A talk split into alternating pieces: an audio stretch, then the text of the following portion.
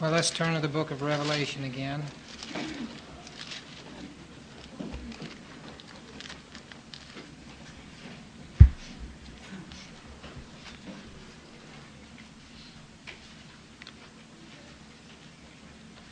And we'll read these first three verses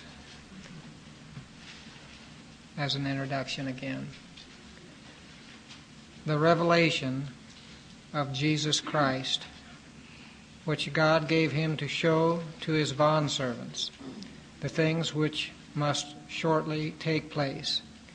And he sent and communicated it by his angel to his bondservant John, who bore witness to the Word of God and to the testimony of Jesus Christ, even to all that he saw.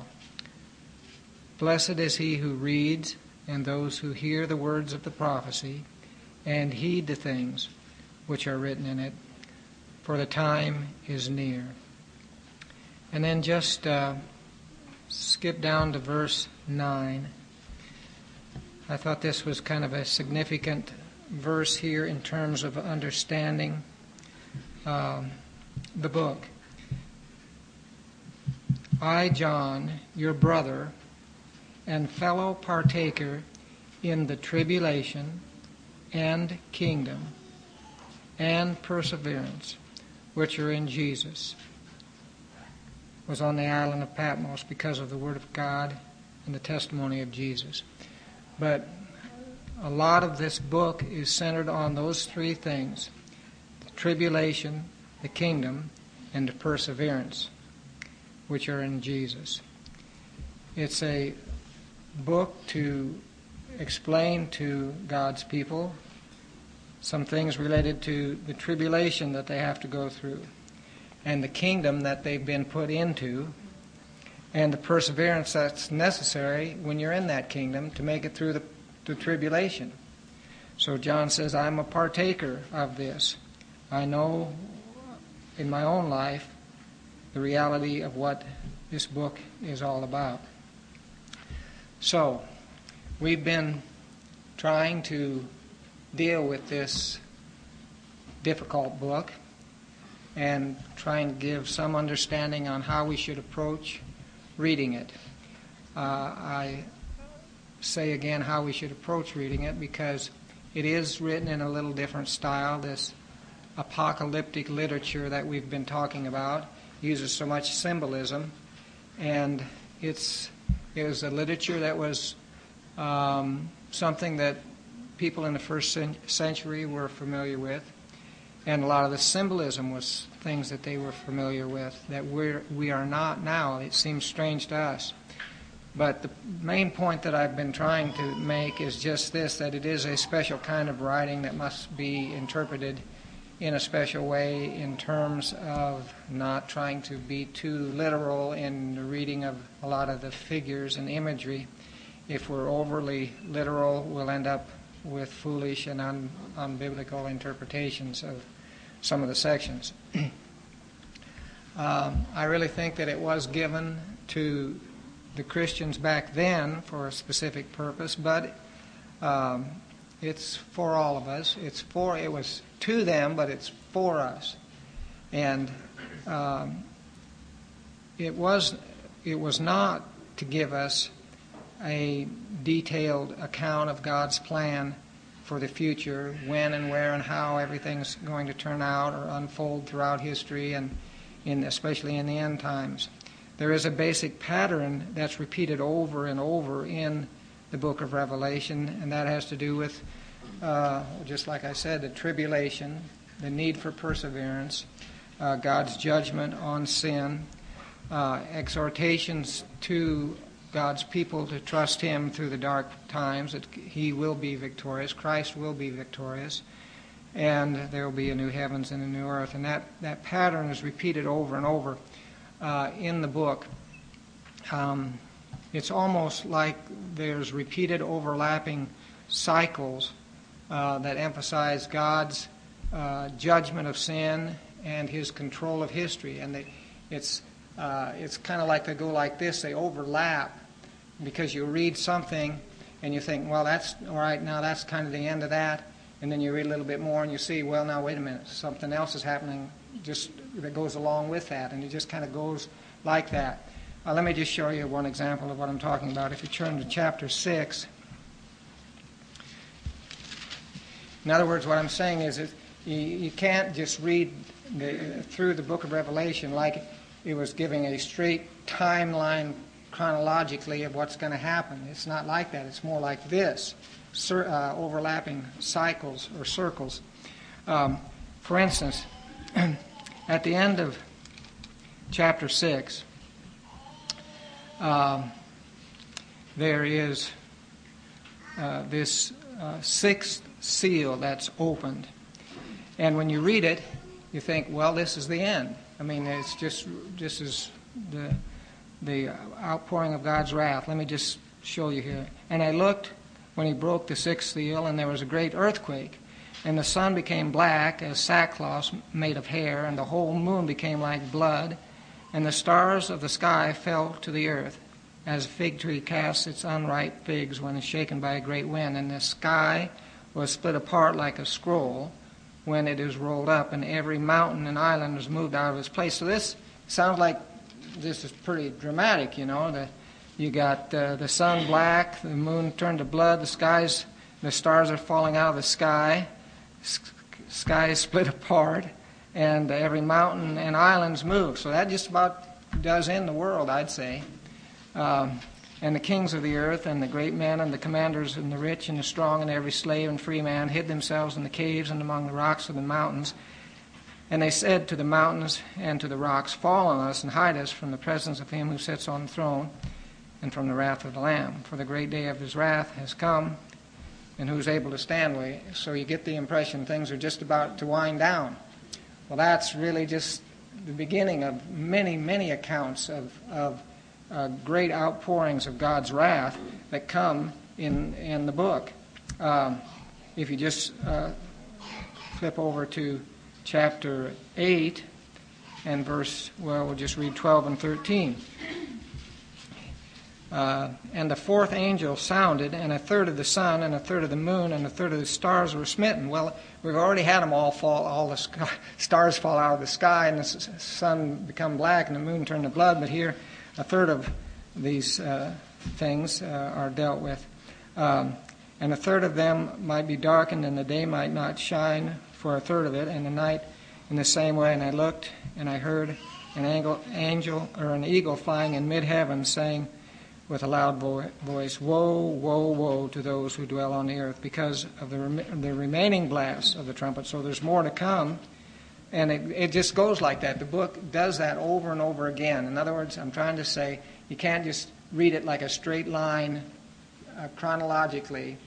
Uh, it wasn't written to be, be read that way. It's more like overlapping uh, cycles. So just uh, trying to get some understanding of how to read this.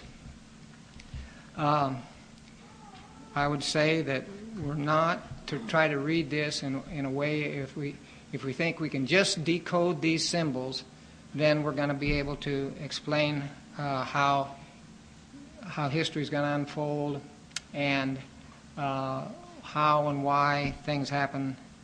Uh, it's just not that way. Uh, it's not given us so that we can predict the details of history and how the end times will unfold.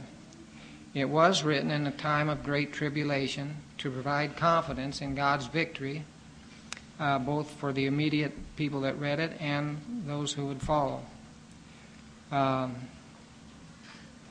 again, we're not familiar with how first century Christians understood many of these symbols uh, that are in the book, so we must formulate an explanation uh, from the context that we read, read these various things in, and from how the figurative language is used in other places in the Bible, especially the Old Testament, where most all of these symbols are found. So, again, read it in the context, and then read it in the great context of the rest of the Bible, which helps really helps explain what uh, some of these symbols mean. And then the, the other thing would be we have to try to learn something of the history of that period because that helps us understand how those people would have understood some of what was being said to them in the book. So uh, that's just some of the things that we've mentioned in the past.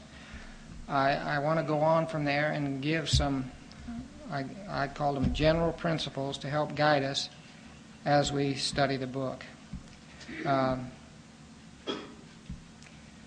I think the place to begin is with we should seek to understand what John intended to be communicating to the original readers in the first century. We should try as best we can to determine what John, the writer, was trying to communicate to the people that he wrote to in the first century. That's always the place to begin in any place in the Bible. What did this writer mean to say to the people that he was writing to? Uh, to do this, like I mentioned earlier, we must understand some of the cultural context as best we can, cultural context of those first century readers. Now, that doesn't mean that there's not sometimes a fuller sense to what's being presented than what some of the readers would have understood back then. Uh, that's the case in, in, in many uh, sections of the scripture. There was a meaning for those people right then, but sometimes there was a fuller meaning that God was going to bring out later.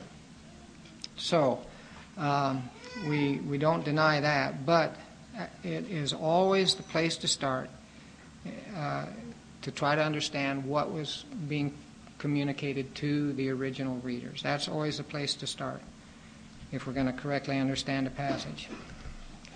Um, if the passage has some reference to similar information in the Old Testament, we should seek to understand those sections. Uh, the, the principle there is that the best insight we have about what God will do is found by looking at what God has already done. That's just the basic principle. It's a good one to remember. Try to understand how God normally operates, what He's shown us in the past. That'll help us understand how He's going to operate in the future. so if we can look back in the Old Testament and find some of the places where some of these symbols and figures are used before, that, that may help us a lot. The next thing I would say is that the visions and the symbols should not be pressed to make every detail have some special meaning. The images and symbols are forms of fantasy which purposely present a world that does not exist except as a means of communicating important truths that the author wants to convey. It's almost, and this is this is not a really good analogy. It's almost like science fiction, where the writer is trying to get across some truth to you, some reality to you, through a, a make-believe world.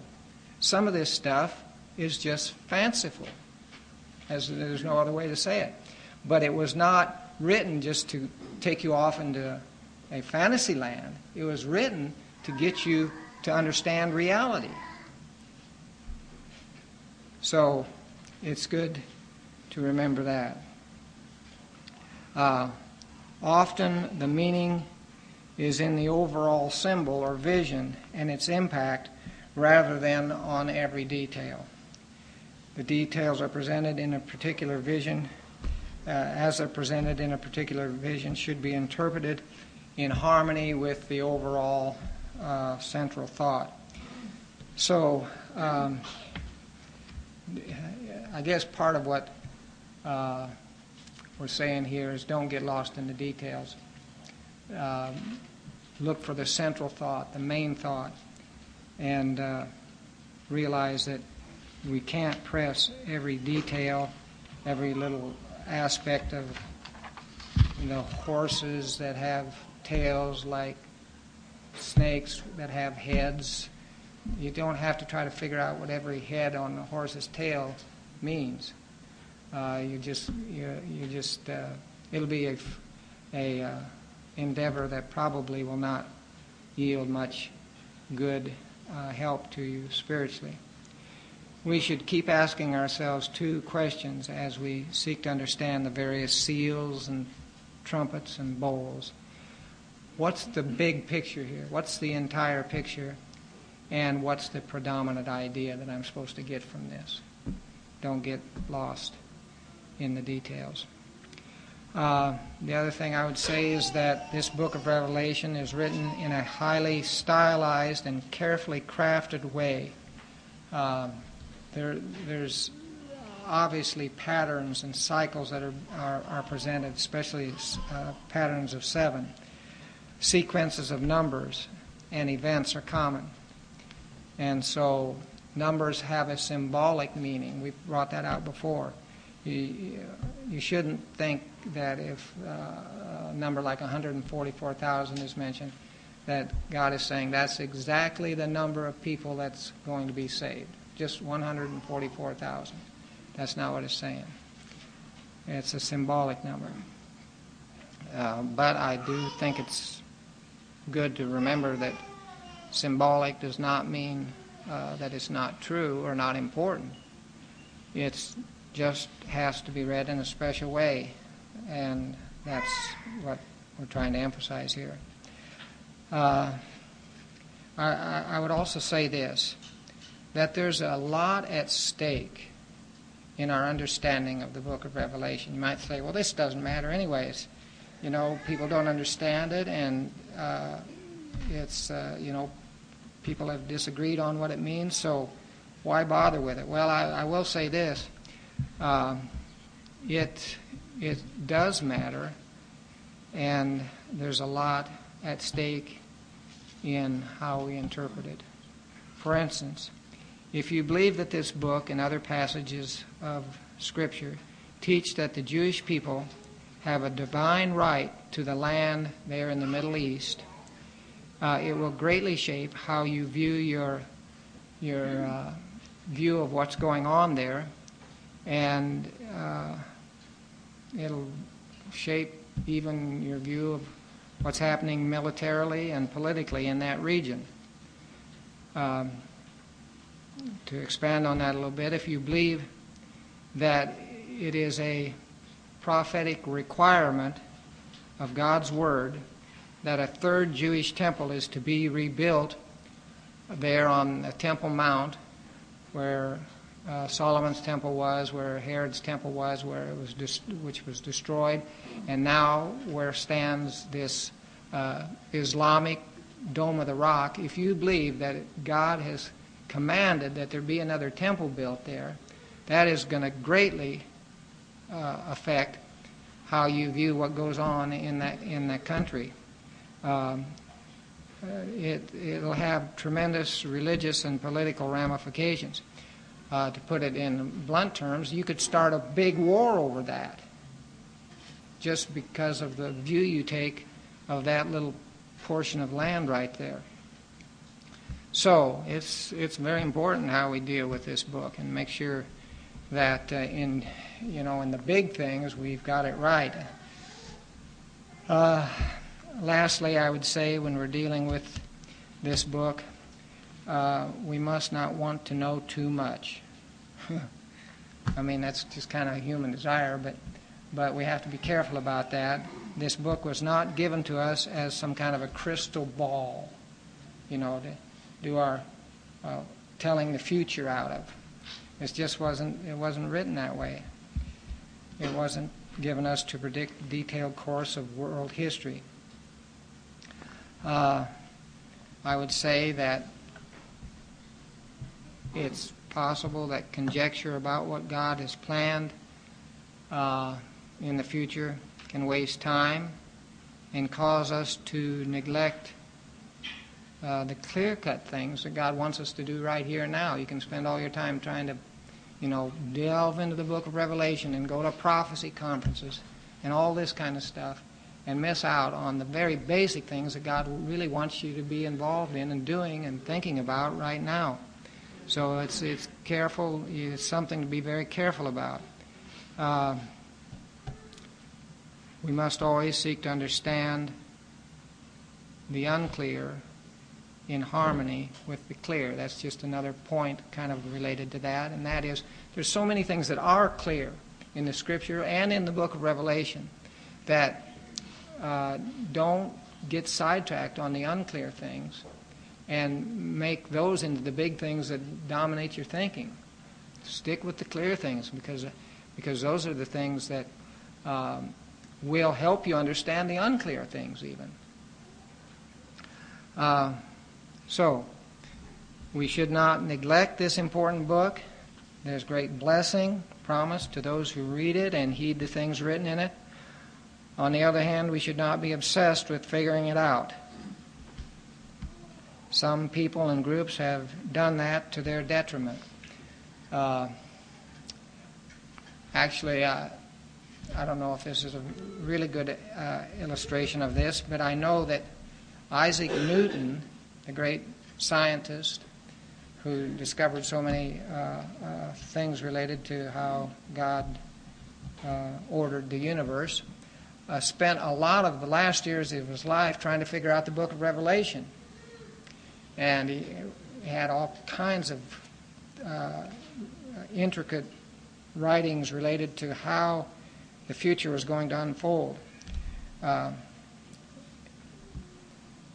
Uh, 2060 is when he said the whole thing is going to come to an end. Isaac Newton. Uh, I guess, I mean, I'm inclined to think he'd been better off if he would have stuck to studying science. Although I wanted to, it's good that he studied the scriptures. That's good. But you can be obsessed with this book and miss out on lot of what God would have for us. So um, we need to be careful about that. And last thing I would say is we need to be humble as we seek to deal with this book, admitting that there's much that we don't know and probably some that we never will know, uh, at least in this life, related to what's presented here. So those are just some things that uh, I think is good to keep in mind as we uh, dig into the book.